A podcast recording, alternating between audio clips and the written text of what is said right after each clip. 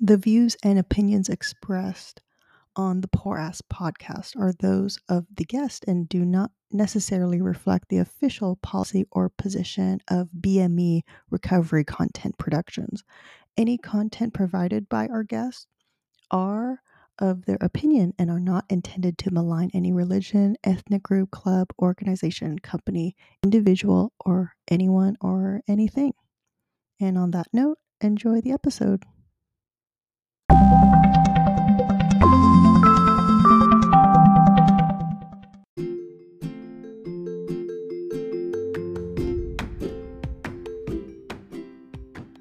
Hey everyone, thanks for listening. I have a new website. Go to www.porasspodcast.com for episodes. That's www.porasspodcast.com. So if you hear uh, vcomedy.com, that is the old website. Go to www.porasspodcast.com for episodes and enjoy the show. Thanks for listening. Thanks for supporting. Bye.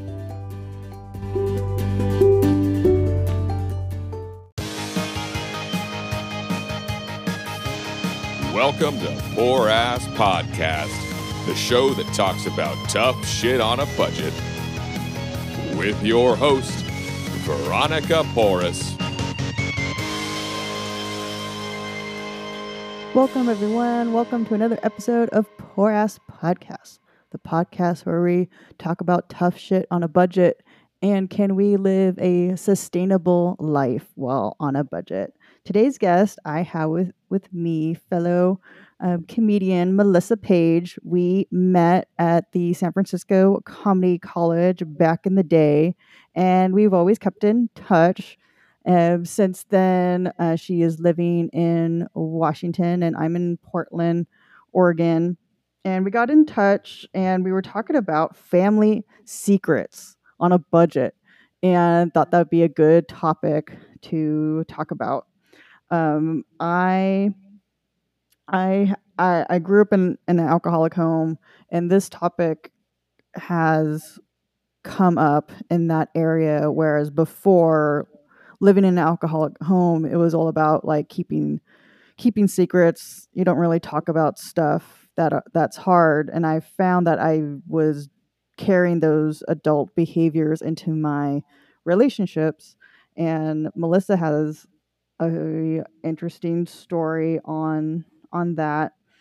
So Melissa, let's just get into it. Family secrets. Um, what? How were you affected by family secrets in your family of origin? Oh boy, I come from a classic all American family uh, mother, father, stepmother, half siblings, and step siblings, and full of traumas and our own dramas, like a lot of American families. And secrets definitely has impacted me, keeping secrets of parents, parents pitting uh, children against each other. Don't tell mom, don't tell dad. It has definitely affected me and still carries over into my relationships today, like you. What was what was not to get into details? Um, it, I know for me, uh, the people involved are still alive, and I respect them as as humans. Um, however, like keeping that secret did take its toll. So I'm I'm gonna focus on how it affected me, and also trigger warning, a disclaimer: I am not an uh, I am not a professional. I'm not a therapist. I'm just a person, just trying to figure it out. And um, so, yeah, so that that's that's where I stand. So I'm going to keep my situation pretty general. I'm not going to name names. If I do name a name, it's an alias. So that's how I'm going to be protecting um, anonymity. And Melissa, you're, you know, whatever you need to do to protect the people that are involved in your story, um, go ahead. And I could also like bleep out names too. Okay, thank you. I will use aliases as well. so I'm going to talk about, I mean, there's so many family secrets to even like which one do I pick.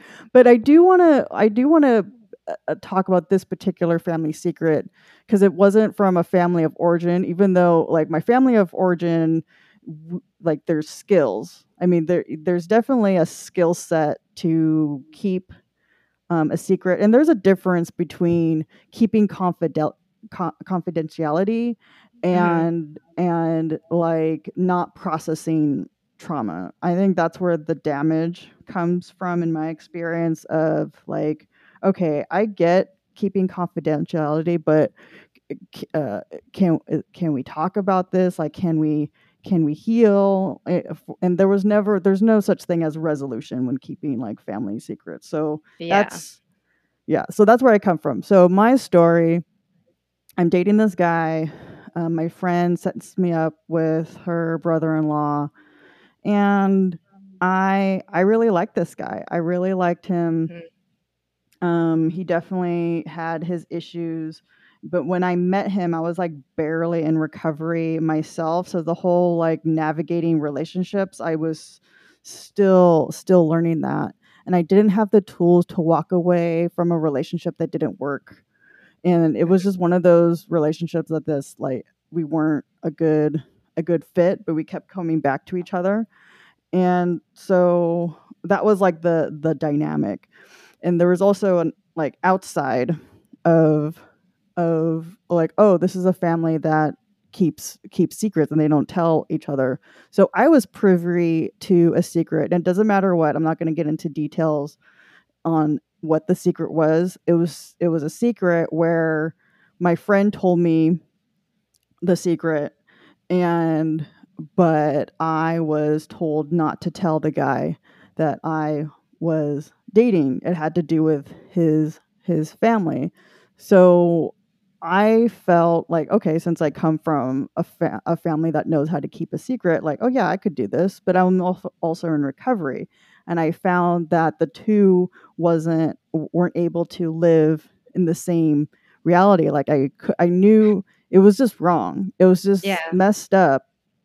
It was messed up that um it wasn't my business to even know in the first place but i'm told this secret and i'm supposed to keep it and not tell the guy that i'm i'm dating.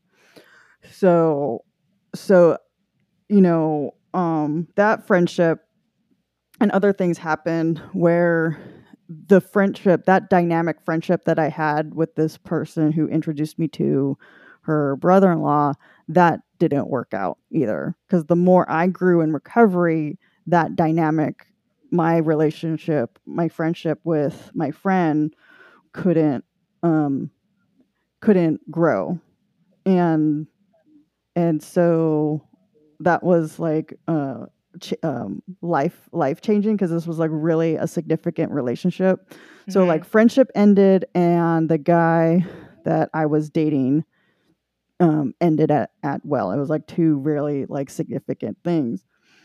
And like looking at the aspect of like keeping secrets it's like yeah uh, that's another thing it wouldn't it wouldn't work of still keeping secrets if that if that makes Yeah. sense so It that does. still stays with me like i can't like there's yeah there's a difference between keeping confidentiality and just like oh i'm not i'm wasn't my business to even know that in the first place Right. God, oh I know. I, and, and the better you get, you know, personally, spiritually, the more you heal, this that kind of behavior just becomes so off-putting, and it still happens to me as well. You know, don't tell mom, or I'm going to tell you something. Don't tell dad, or um, you know, even with my siblings or my nieces and my nephews, no, I'm going to tell you this, but don't tell anybody. It's like, oh, don't do that to me. Don't don't put that secret on me, please. I have enough of my own to keep. Yeah. What what were the big type of secrets that really affected you and how did it affect your your adult life? Uh, we come from a long line of sweeping things under the rug. So something bad happens, you go to tell the person who is trusted and supposed to be in charge, and then nothing happens. And then we just Mhm. don't talk about it anymore. Or anytime you have a failure in life, it's kept in, insular and the rest of your family doesn't know. And I personally just don't live my life like that. I am pretty open and honest about who I am. And I think that has been an improvement. It's a generational improvement. I've learned that your secrets keep you sick. So I'm not going to be keeping other people's secrets. Of course, not going around just totally disclosing, you know, the family secrets uh, because, like you said, there are still people who are alive and it still affects people. But it has definitely made me more aware of, and I have to be careful in my own relationship to uh, be honest with my husband and to not catch myself reverting back to lying about little things because you're afraid to get into trouble. And so that also goes along with family secrets, I think. Mm-hmm. Mm-hmm. Have you have you noticed that um, family secrets affects your job? It did when I was in the corporate world. I, I own my own little travel business now. So my job is just me and clients, and I, I kind of like it that way. But definitely in the corporate world, there were times that being an executive admin, supporting executives and decisions that were going to affect other employees come across my desk, but I Mm. have to pretend like I don't see things. Mm-hmm. And that kind Mm. of bring, brought me back to childhood. You know, there are, you know, there's keeping confidentiality, but then there's seeing things. Of course, if I saw something that was, you know, not right, I, I would be a whistleblower, and it wasn't things like that. But it was things that I knew that were coming up that would affect people's lives. But you can't say anything because I wasn't even supposed to know. But being an admin, you see things that you just have to pretend that you're blind to. And that kind of, you know, messed around a little bit with uh, my spiritual health. Yeah. How'd you navigate? How would you? How would you navigate? Because it seems like a lot of coping skills would kick in, like denial, like I didn't see anything, like feign ignorance. I'm a people doing- pleaser. I was a people pleaser, so it was more like I know keeping the secret is going to make my boss happy, so Mm. that's just what I do. Yeah. I got brave in the last assignment that I had. It was a good assignment. I I had a good I had a good time. They were willing to convert me um but the salary was too was too low.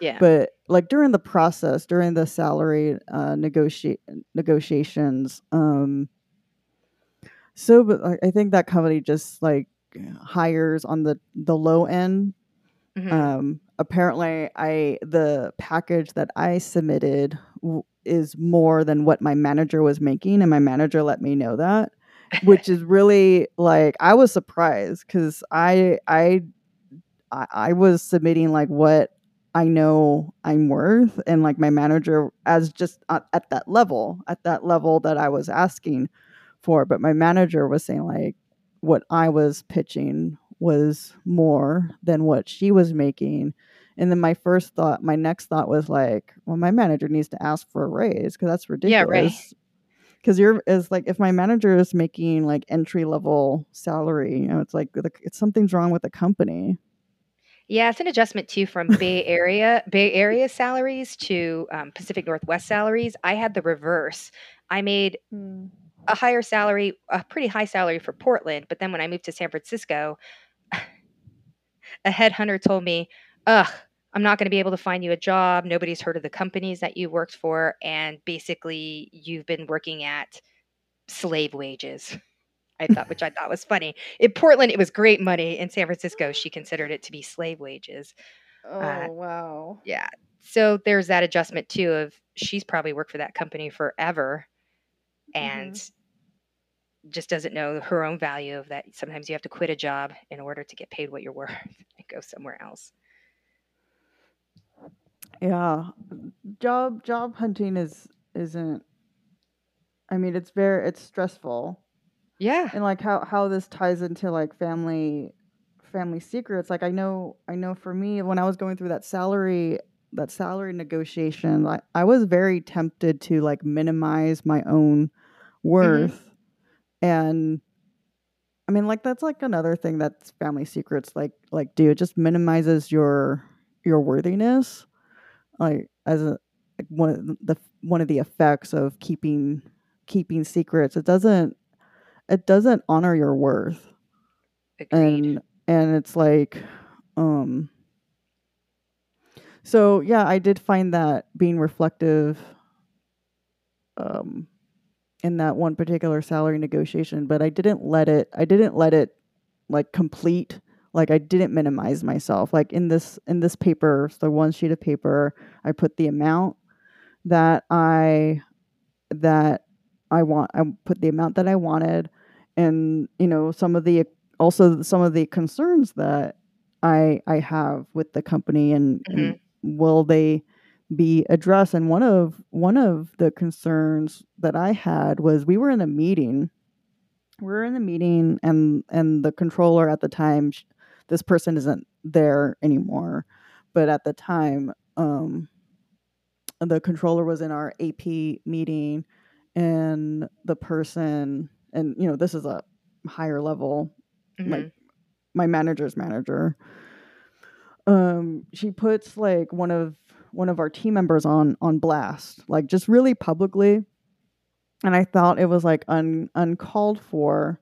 So you know i brought that up in my salary like like package. And you know in the statement i said i said like i didn't like how so and so put this person on blast. I just thought it was really unnecessary. And if a person has it was had to do with performance and just like how she brought it up i thought was really unprofessional like she could have handled that like whole like differently like ha- mm-hmm. like having a private conversation instead of putting putting this person in, on blast in front of the entire team.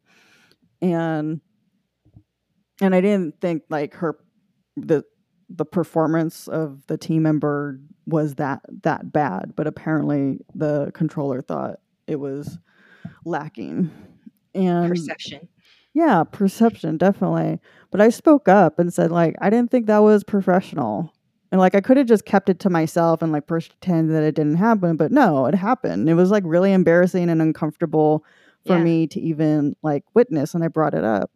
You know what? And i don't know if my manager actually like brought that up to the controller when when they you know presented like my salary negotiations but i didn't i didn't get the job. And you know they said it was I, I was asking too much but it also could be like oh this person like speaks up.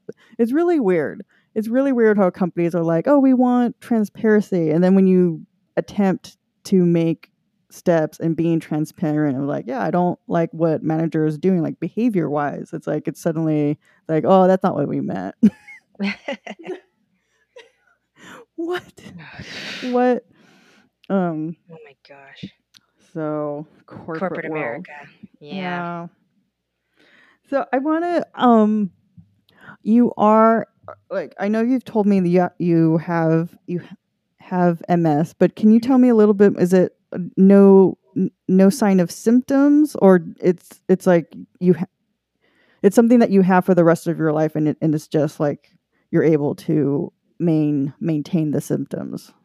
It's something I have for the rest of my life. I got diagnosed oh 15 years ago and luck it's it's actually MS is referred to as the snowflake disease before, you know, snowflake became an insult. It was Oh. because uh, we are all very different. It affects everybody differently. Some people just get progressively worse. I have what's called relapsing and remitting. For, fortunately for me, I have only had what I consider to be two big relapses, which was what brought me in to get diagnosed initially, which was I woke up one morning and I was just numb from the waist down, which was good Mm. times and fun. And then a second one where I randomly went blind in one eye. And thanks to steroids, my vision regained. So a lot of people either you can return to normal or maybe you get better but not back to where you were. And some people have more relapses than others. I have been very fortunate in the fact that for me, my biggest symptoms um, are fatigue. I just get worn out very easily.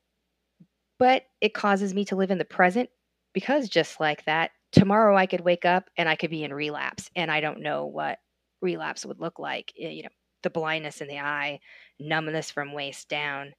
It's just a day to day thing. And um, managing my stress helps keep me help keep help keeps helps keep me he- healthy and not keeping family secrets is a part of that for sure How uh, uh, how how does that how does that work when you're trying to um do your self-care, you know, MS isn't is is no joke. It's pretty serious. Um it's a is it oh god, educate me Melissa. Is it audio is it considered an audio Autoimmune. immune? Autoimmune. Autoimmune. So, Autoimmune. the best way i can describe it is think of your phone charger cord and the wires are got plastic covering over it the cord and then you know when it starts to get frayed you have to kind of jiggle it to make sure your phone can get in there and get charged and sometimes it maybe doesn't work all the way right Mm, Well, that's kind of what it is with your spinal cord. So your spinal cord has myelin sheath around it. And MS is an autoimmune disorder, which means my immune system is overactive and mistakes my body for a foreign object. So it starts to put scars on the myelin sheath and you'll also you can get lesions on your brain and so it kind of just makes it so that that wiring, that firing kind Mhm. of doesn't go as smoothly. Like it's glitches in electrical system is the best way I could say it. A- And, another way is um, like right now, as I'm struggling to find a word, that's another symptom that I have kind of a problem with is some cognitive issues, which is where I have r- word recall issues, which is funny because I'm a person who loves to talk and I'm a Toastmaster and I like speaking and comedy and all that stuff. And there are Mhm. times that the words are just like, like my, I'm trying to download it from the cloud and it's just buffering, is what it feels like. And it gets Mm. very frustrating. And for some people, it can affect their motor abilities, uh, not being able to walk or having to walk with a cane. Some people can go like that for years and then get better. Um, I don't know if you're familiar with the actress Selma Blair, who Yeah. recently was diagnosed with MS, and she got really bad as to where she had a shaky voice and it was muscle spasms in her voice that was making it like that. She was having to walk with a cane. Um, and then that could go on for six months, a year. I have heard stories of people not being able to walk for years, and then through physical therapy, being able to walk again. And then there are others who just end up in wheelchairs. And well, it doesn't, sh- I'm not going to die from MS, it's not going to shorten my life.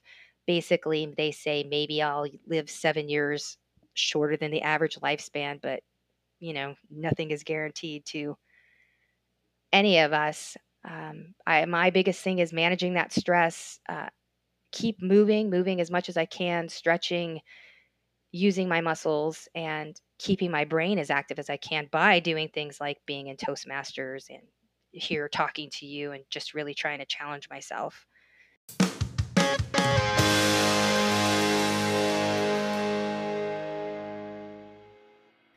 Yeah. It's a use it or you- lose it kind of thing. Yeah. Do you find in relation to family secrets, like here you have you have MS, um, keeping too much stress, it will definitely um, affect you. And true or false, you're pretty public with your um, MS diagnosis. Oh yeah, yeah. MS. I I'm a pretty open about person about a lot of things. I wear my heart on my sleeve, and yes, I I am very open about it. I believe in advocating for it. Um, I'm also one of these people, and this is comes from childhood. I don't think I'm worthy, so let me tell you all the reasons why I'm not worthy or I'm not capable of to being up to the task. So I have MS, Mm. blah blah blah blah blah. Let me just tell you right away all my things so you can decide right now that you don't like me because I have a fear of abandonment and so why would I let you in so you can so you can leave me later on. So let me just tell you now. So if it's not cool with you now, you can run away. And I made the mistake with that with employers. I mean, I've been fired twice uh, for having MS. Wow. Yeah. Like they found did they find out before or during? Oh, one job, the job that um, I met Brian at, uh, and where I got diagnosed. Um, Whoa, we are behind you. We are going to support you a hundred percent. And then uh, two months later, I was let go. Now, better people than me had been fired from that company. The company is no longer in business for a reason. Mm. Uh, I did take it too well. Actually, I did take it very personally. yeah. Uh, but also, I'm not a litigious person. You know, it's like, is it worth? You know, do I want to be right in court at what at what cost? And the second job, it was the same thing. Um, I had asked for some reasonable accommodation. They pretty much told me that I could stay there until I found another job, which I didn't find uh, to be acceptable. So, um, yeah, they, you know, chicken. They chickened out. They say they didn't fire me, but find another job. And I took that as well. Then you can just give me severance, and I'm going to walk out the door because I'm not going to sit around here and look for another job. Fair. I mean, kind of that, just that like was yeah, that was my last corporate experience. I was just tired of it, but I needed the health insurance, right? Because I have a pre-existing condition, and I can't get health insurance without a group policy. yeah, Except for thanks to the Affordable Care Act, now I could. yeah, you got that going. Yeah. I have I have a question. This this came this popped in my head on. So it's like you're pretty open with MS. Do you find like in your immediate family uh, like resistance from talking to you about certain things that revolve around your your condition? Is is it something like a taboo like oh don't talk about it? You know, we don't want to upset Melissa. It's, or is it pretty like transparent and and open? It's pretty transparent and open. Uh, my mom has autoimmune issues as well, and she's pretty open and transparent with it. Not MS, uh, but lupus. And Mm, so yeah. health has never been. And I've been, I was always kind of a sickly kid. The funny thing is, my parents, my dad actually told me after I got diagnosed, Gosh, I guess we owe you an apology. Uh, turns out you weren't faking it when you were a kid. So when I had headaches Mm. and was seen as ill, uh, it was a, oh, I must be um, seeking attention, not a, a sincere kind of a thing. Oh my god, yeah. Yeah. That does happen. Yeah. Wow. You know, that maybe I took after my mom and I was like seeking attention, but you know, it turned out my mom had chronic illness as well. So it was just interesting to me to hear that. But they are very open about it. They worry about my health uh, a lot. And, um, you know, I was, I didn't get married till I was 38. And I remember my dad telling me that they had willed me to my brother. To that, if I got to a point where I couldn't take care of myself, that they were going to arrange it so he took care of me. And I had to remind them that I was over the age of 18 and an adult, and you can't will my care to, to anybody. That you, if something happened to me and I was in a coma, you would have to go to a judge to get power of attorney. You couldn't even make decisions for me because you're my parents. So Mm. I I find that funny that they and when it comes to my health, we are we are the opposite. We are pretty pretty open about that. Well, that's good. Do you find any eh, from from your how you grew how you grew up and how family secrets played a part and now that you're an adult, do you find like over the course of course of time that there's been some healing around some of the family secrets that have like pervased and maybe less like more transparency, less of the secret holding? Oh no, we just don't talk about things. Mm. and that I, and that's acceptance around my family of knowing um, I have done work. Some people have not done work, and I can't hold them to the same level that I hold myself. So Mhm. my thing is thing is I tell my truth, and I don't let other people's secrets or past keep me sick anymore and that i just i just don't participate and play the game anymore Yeah.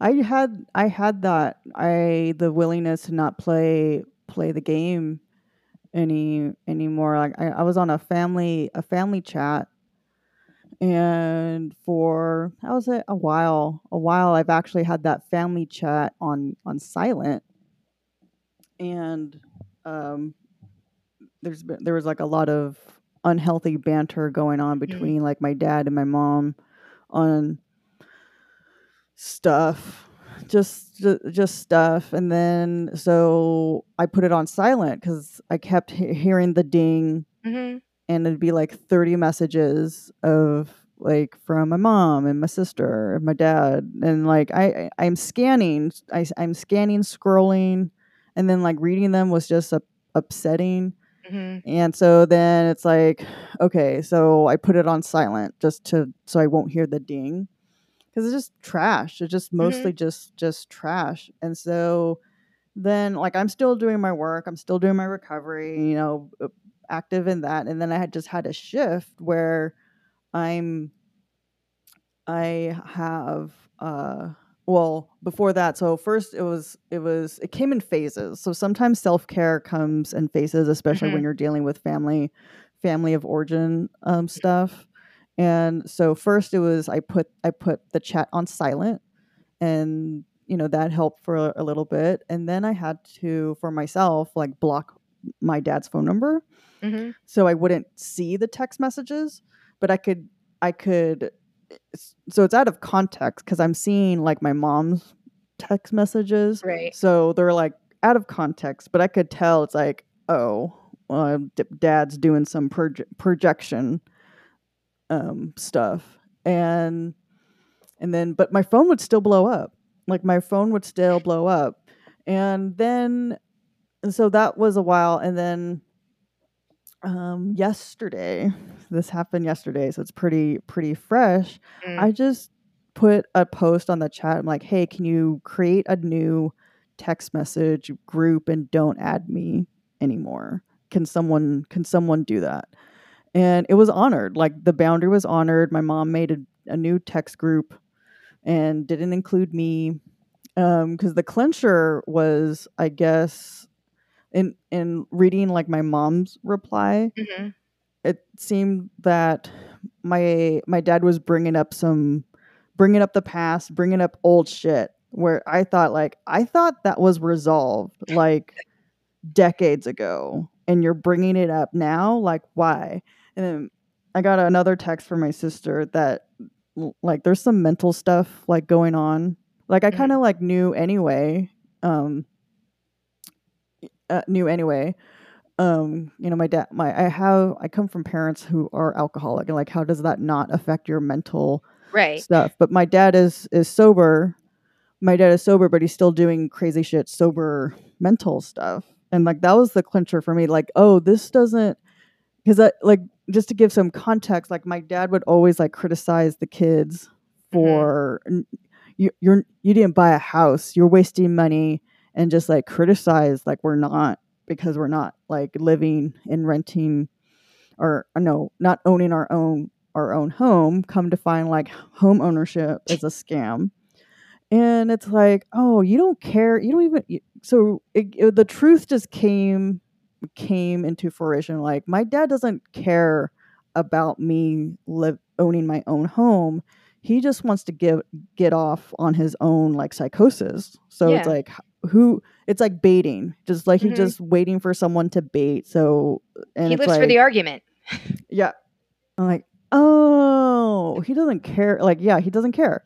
He doesn't care about you. Um, yeah, it's all about like arguing, and that. So that was like the that was the like straw that broke the camel's back for me. That's like take me off this text group immediately. Like, ha- do do what you need to do. I didn't. I wasn't angry about it. I think it was it. It, it was more like this is the next step for me to Mhm. take and i'm i was perfectly okay with it i was a, i was a little sad a little sad of like uh i don't know i don't know if i'm gonna have like a relationship with my dad or even like have a normal normal conver- conversation So it's like feeling that sadness. But I left Mhm. I left the group saying like, you know, go go get some professional help, you know, get the help that you need. Uh I can't be here anymore. Yeah. Yeah. So Well, good for you. And that, I mean, good that that is a big step. I mean, rather than just sitting there and, you know, taking it and let allowing it to, you know, stress you out. I recently had to do that with my mom. She was venting about a family secret situation and um it's even something that doesn't involve me. I live 2 states Mm. away, yet I get pulled into, you know, drama still. And I had to tell her, "Listen, I only have a high school education. mm, I'm not qualified to answer this question. Perhaps you should get some counseling and get Mm. some legitimate advice because we keep disagreeing about this. I'm always going to, I feel how you handled the situation was wrong. You keep looking for me to give you some sort of answer, and I am not, not it, not qualified. Sorry. yeah. I was reading some memes on like codependency. Um, they're on Instagram for the for the listeners. Just like search on Instagram like codependency. You'll you'll get some really good good memes on like care caretaking and people pleasing and like you know um taking on taking on emotional things that is above your pay grade. You're not a professional. Um, but I, I understand it's like if that was what how you were raised in, you know, you were you looked at someone to like solve, and it's like I'm when I'm not aware in my body, when I'm not present in my in my body, it's like yeah, I'll, I could take that on. But the more I'm present in my body, it's Mhm. like I have I don't have the bandwidth to even like accept psychosis text messages Yeah. from from parents who come from a certain era. You know, my Mhm. dad is a man of his generation. He was born in the 50s and like mental health it you know, it just wasn't wasn't a thing and I could tell. I could tell from the text messages that I was getting like saying like you know, uh, therapy is a scam and all these all these things. It's like, what do you want us to do about it? Like Yeah. you're telling you're telling us uh, I'm getting help and my sister's getting help and my mom my mom is getting help and and like you're you're not. Um and there's nothing there's nothing I could do about it. Yeah. It so when it comes to like family secrets and like in my own family of origin, I was just thinking about like, you know, this just this paradigm of my of my parents projecting a reality. It was like their reality, not my real reality. And as you were saying before, it's like, yeah, I'm not not playing that role anymore. And that just like pisses them off. Like I Oh, don't yeah. they're not they're not physically like like mad. So it's like I leave the board game and like they have no one to play with and like that's Yep. where that's where I like they're mad. It's like Mhm. not my bu- like not my business. Yep. like han- handle it. You're an adult. You're an adult. Yeah. I had to, I, I had to deal with this, you know, I, the collective, us, you and I, we had to deal with your crap growing up. It's your circus now. It's no longer, it's no longer my circus. I stepped out of the ring. It, you, you guys do that. You know, you have to reap the consequences, consequences of your own choices, just as I have to reap the consequences of the actions that, you know, my choices that I choose every day. I just, like you said, I don't have the bandwidth and I feel I feel bad. And I just went home. I hadn't been home in two years, uh, pandemic and whatnot. Nothing like a pandemic in two years to make you miss your family. But of course, it took eight days of being down there to cure me of that. As much as I love them and I love my family, I love my parents. I Yeah. just, I just can't. And my dad and my stepmom and I disagree fundamentally on some family secret issues, you know, things revolving my sister in law and my nephews. And I Mhm. just cannot engage. I'm like, I'm not going to be on your side. I am done being on your side. I'm on the side of right or what I feel is right. And unfortunately, that is not your side. And I am Mhm. just not going to be a blind follower anymore or enabler. I just can't. I it'll make it'll physically make me ill. Stress physically makes my MS active, emotional good things, happy things, bad things, all all the things. Too much of excitement on any spectrum and I get I get sick, so I try to keep a nice happy medium and I work really hard on it. It's not easy. I it's Yeah.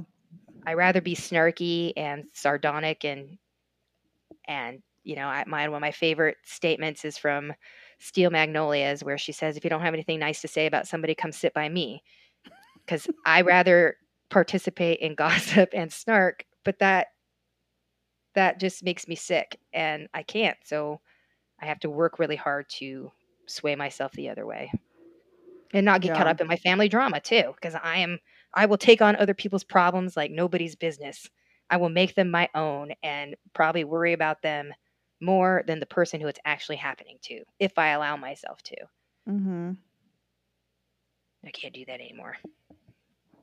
That brings me to my next topic. Like, you know, keeping a, a low stress life, but you're also married to Brian.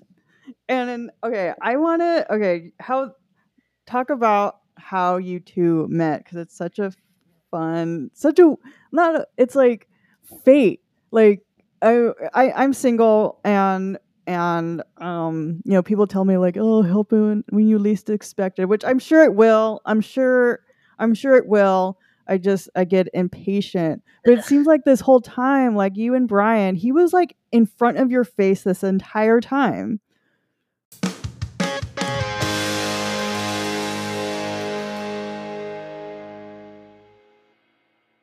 Like who who would have thought? Like, did you know? Did you have a feeling like he could have been it? Nope. Certainly, certainly not me. That is for sure. So, Brian and I met at a job. Matter of fact, the job that I got diagnosed with MS at and got fired from. Uh, it his office was across. I sat at the front desk, and he's the IT guy, and he his office was across from where I sat, and we became friends quickly. And my husband is the most inappropriate man. He's hilarious, but he says whatever's on his mind. And when we started bantering back and forth, well, people started to gather to hear us banter. Finally, the HR person came by and said, "Listen, you two, I can't have you up here doing this every day. You're you're distracting. So I'm going to give you a half an hour every Friday. And you two could sit up here and you could talk about whatever you want. I won't censor you, whatever, but it's a half hour at this particular time, no more, no, you know, no no more. And so people started gathering around. We started calling it lobby talk. and that's that's how we met and we he was married at the time and I was blindly in love with somebody who was terribly inappropriately bad for me. That's another podcast in itself. And when I got let go, we stayed in touch. I moved to San Francisco. He still stayed in Portland. He had, you know, he stayed there. And every now and again, I would jump on, we'd jump on G Chat at work and just keep in touch. And whenever I'd come up to Portland to visit my aunt and uncle, uh, once a year, we would have lunch. And finally, when we got down to a time when we were both single at the same time, he was going through a divorce. And I was just out with him one night supporting my friend who had been, I'd been friends with forever. And all of a sudden, he said, Is this a date? I was like, It kind of feels like a date, doesn't it? I was like, But what if kissing you is like kissing my brother? Not that I've ever kissed my brother. and thankfully, it wasn't. And we dated for about a year, uh, only a year because we, we skipped all that.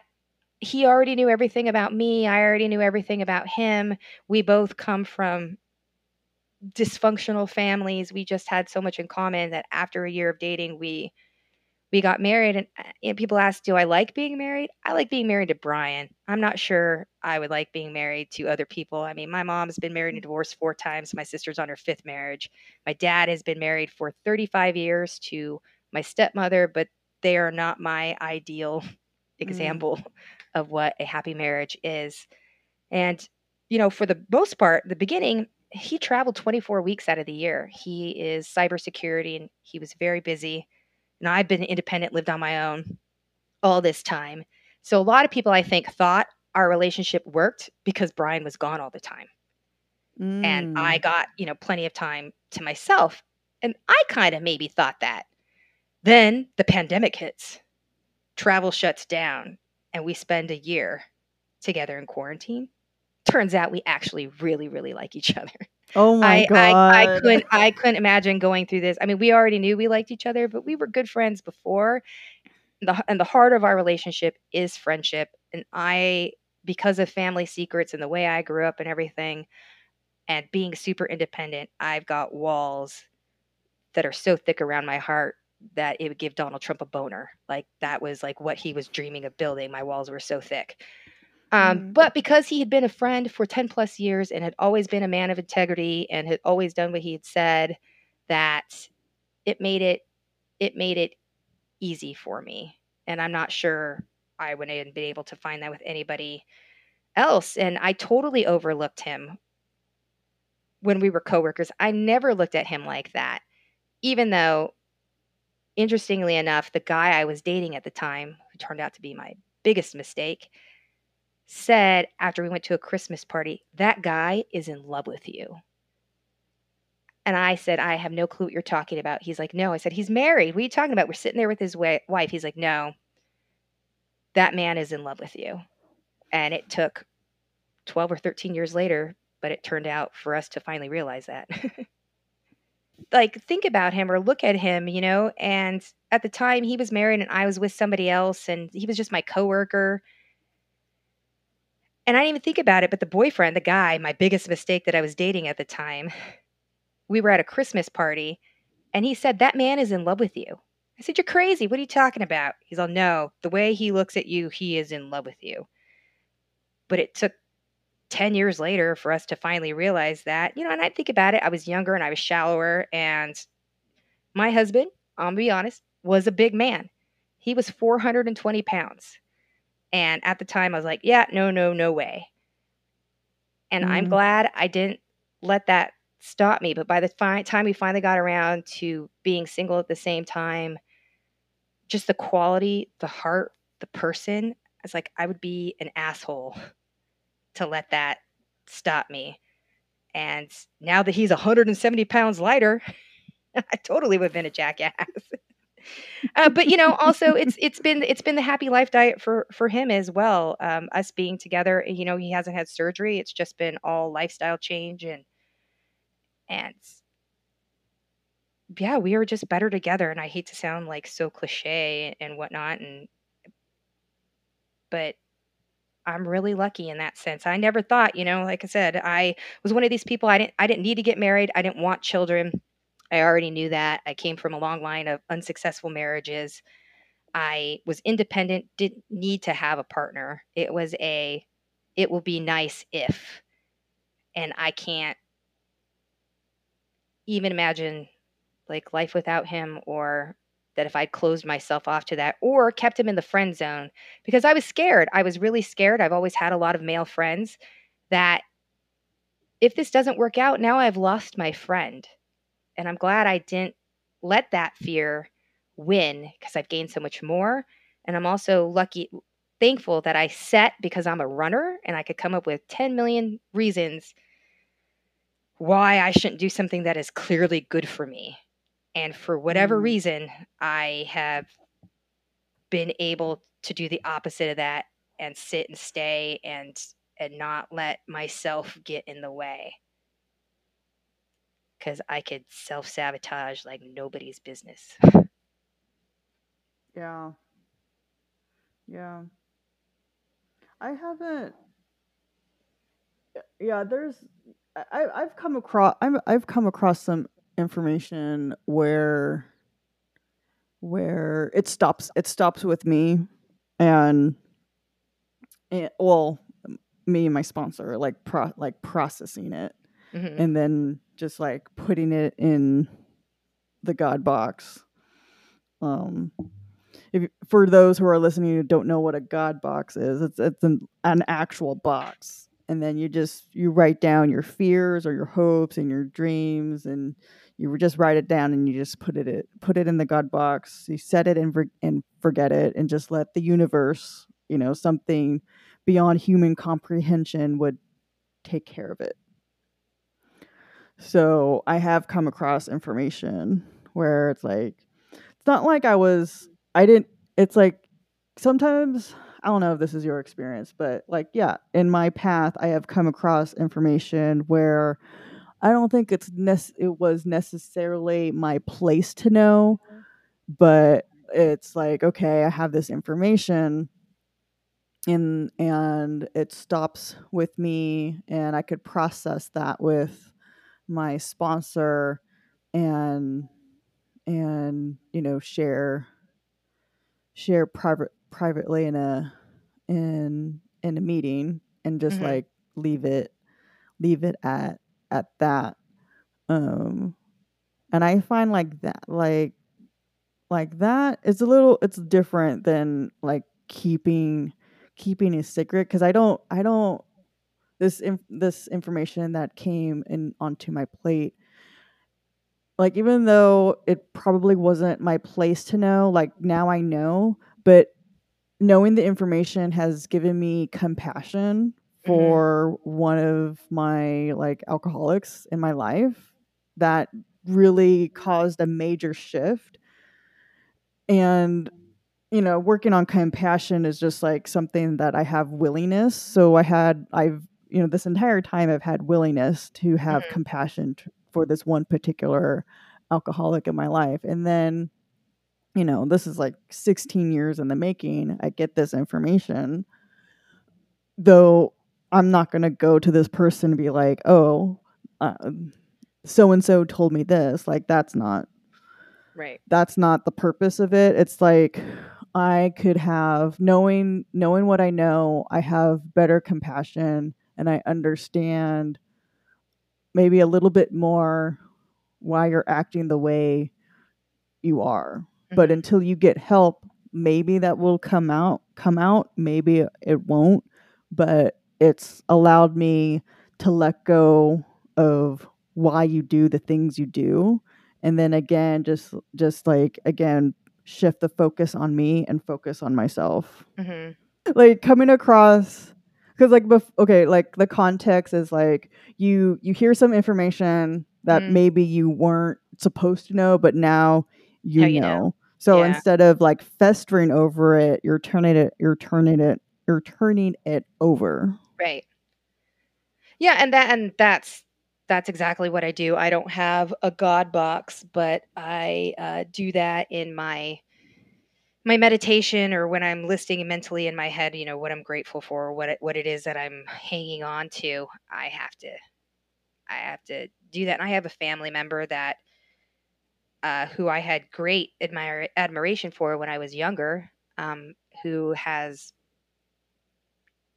is in their own active drinking and whatnot, and I've made it clear that I just can't be around you if that's what you're doing because you can't control yourself, and then that triggers me and messes with my zen and spirituality and causes me to behave perhaps in ways I rather not that I can easily revert to and that I, you know, get out of pocket and then it's stuff I have to clean up after. I rather not do that. So if you're going to be like that, go ahead. I just can't be around you and I don't want you in my life. And that that's hard and that causes some strife between um you know, my mom and I because she rather that I had contact with this family member. And I believe in redemption, but I think you have to show that you are sorry and that you are by changing the action, not just saying you're sorry, but actually taking the steps to put that into place. Sorry means nothing without without right action. Yeah. And I don't I don't have time or sure. heart space anymore to be around continually, "Oh, well, I'm sorry, I'll be better. Oh, well, I'm sorry, I'll be better. I won't do it again." And then have things just happening again and again. I call me when you're better or you want to make amends. But uh, other than that, I don't have time for you. Sorry. your plate's pretty full anyway with Yeah. like not MS, your your Yeah. own business, Yeah, Brian, yeah. your dog, your dog, Yes. your adorable dog. My four-legged child, the only child I will have. I don't need kids. I mean, I'm happy with my choice. I have three siblings. My sister has seven children who have now had children of their have had nine children of their own. So I I am good. Altogether between Brian and I, the childless couple has 30 nieces and nephews. Wow. Yeah, You're the I- you're the cool aunt. that's right. I'd rather be called Thea than mom, but that's just that's just me. Yeah. Yeah, same. I I don't think it's going to happen for me and and I've never felt like some some women do. It's like I, which baffled me. Like I want to be a mom like some like the women that I grew up like you know was around and and like they knew Yeah. like, so some of them knew they they were going to be a mom. I, and I never I never had that. I never had that urge. Um and so it's like okay, but it's like I don't know. I know I know my strengths. Like I think about it it's like I don't know if like especially now like fuck that. Like oh my Yeah. god, everything that I've been since two since the 2008 like Oh, yeah. crash.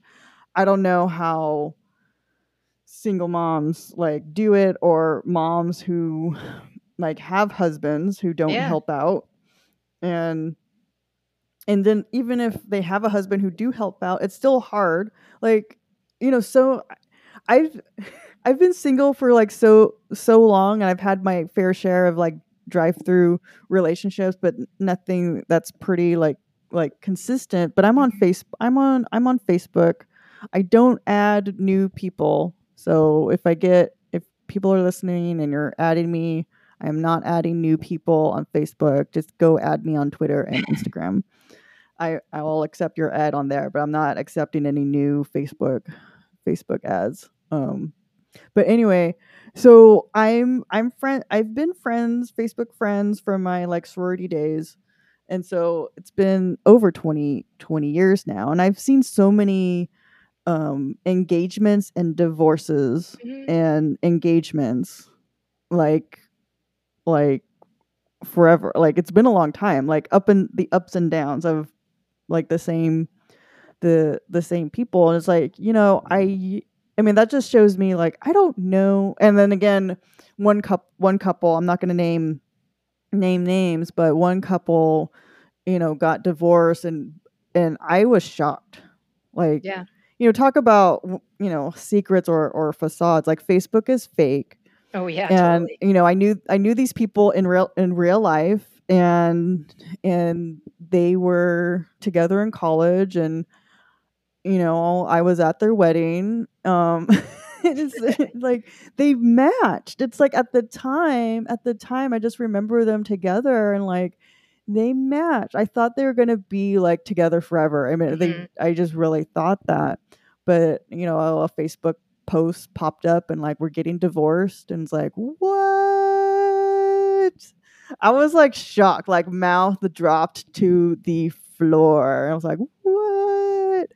And you know soon after like the person's posting pictures of her new um her new boyfriend and it's like dang wow. But i don't know she's the person seems happy. Yeah. and like you just don't know don't know what's going on behind closed doors what's really going on. People grow grow apart. Like the person you were 20 years ago isn't the same person now. Mhm. so it's like i don't know. I i i probably not probably like i do. I do have a lot more like like i'm always going to be growing.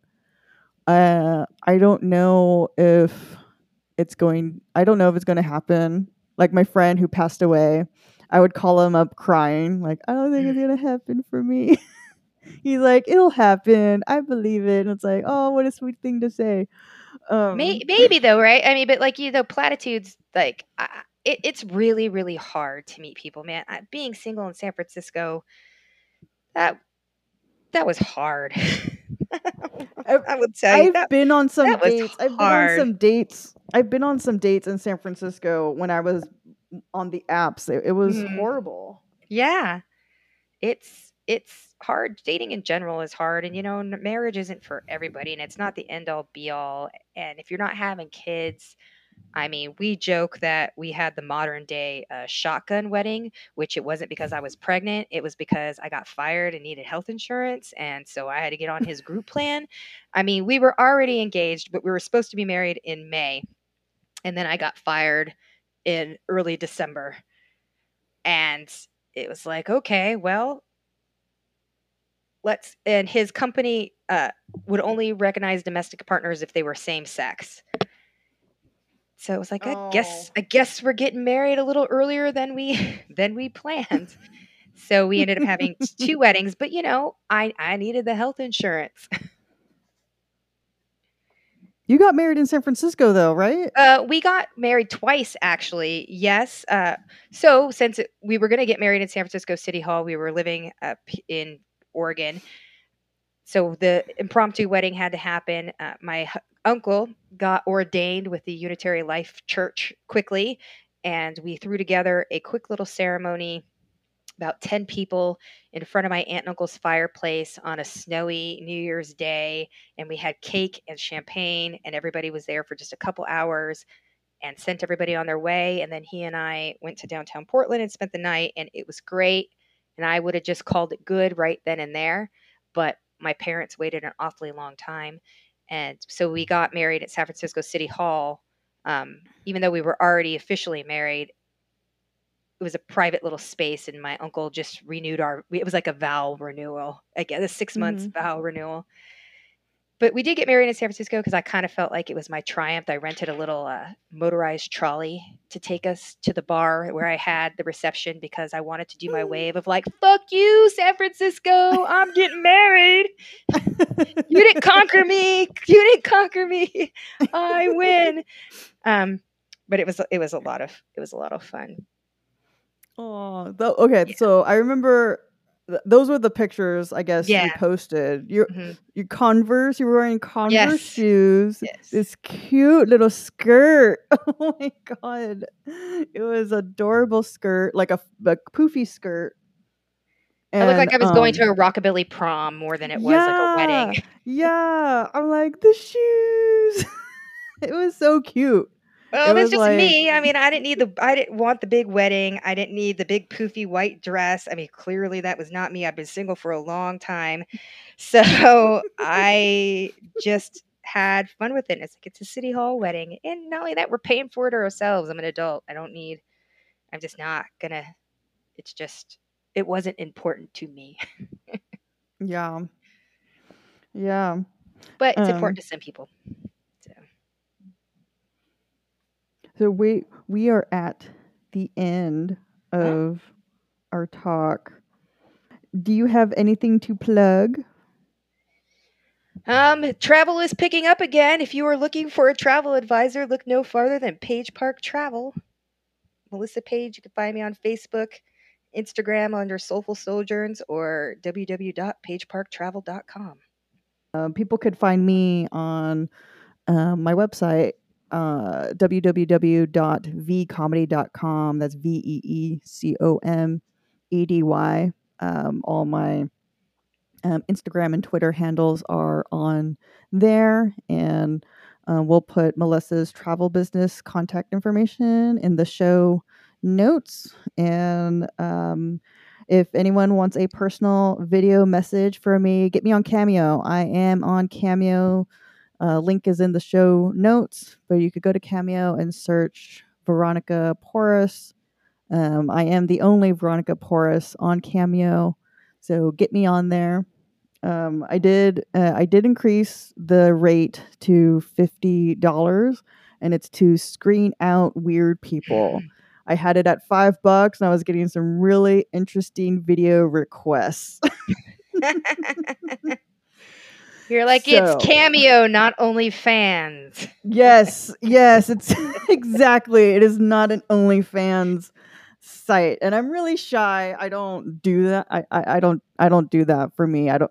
and props props to the people who do have the fans only page i i don't have the ball um i don't well eh, i don't have the balls to do that um i could do cameo but um yeah quality uh good uh, good video messages um i'll do recovery recovery birthdays uh, video reminders to pay your bills uh, video reminders to um, encouraging you to stay on budget and living sustainably. And on that note, thank you so much, Melissa, for coming on the podcast talking about family secrets. Thank you for having me.